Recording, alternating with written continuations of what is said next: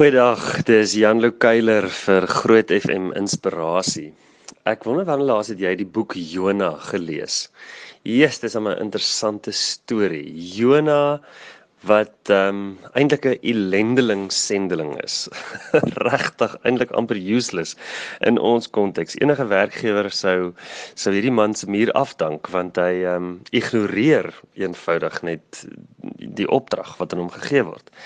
Maar as jy Jona 3 gaan lees, dan dan hoor jy nie God sê vir hom, "Jeslik Jona, ek is so teleurgesteld in jou. Kan jy nie bietjie beter probeer nie?" Jy hoor nie God sê, "Jona, jy's 'n probasie. As jy nog een keer 'n fout maak, dan kies ek iemand anders nie." Nee. God het 'n plan en Jona is sy man. Hy kies vir Jona en sonder om vir Jona skuldig te laat voel of sonder om um op sy gewete te speel of sonder om sarkasties te wees, gee God eenvoudig vir Jona 'n tweede keer dieselfde opdrag. Gaan na Ninive toe en gaan gee die boodskap wat ek vir jou sal gee. En dan nadat Jona nou hierdie eerste episode van 'n vis en uitgespoeg op die vis ehm um, gehad het, gaan hy na Ninive toe en hy loop in die stad in en hy preek sy preek, die kortste preek wat opgeteken is in die Bybel.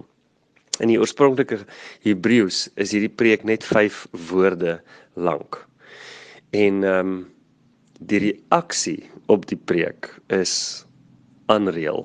Iewes skielik kom die hele stad tot bekering. Die hele stad kom tot inkeer. 120 000 mense one shot met vyf woorde. God het 'n plan en Jona is sy man. Ek wonder hoeveel keer het jy al vir die Here gesidestep deur allerlei verskonings. Ek wonder hoeveel keer het jy al die Here gesidestep met allerlei ongehoorsaamheid. God het 'n plan en jy is sy man. Wil jy nie hierdie keer luister na die opdrag wat die Here vir jou gee nie? Wil jy nie hierdie keer erns maak met dit wat God deur jou wil doen in hierdie wêreld nie? Want God het 'n plan.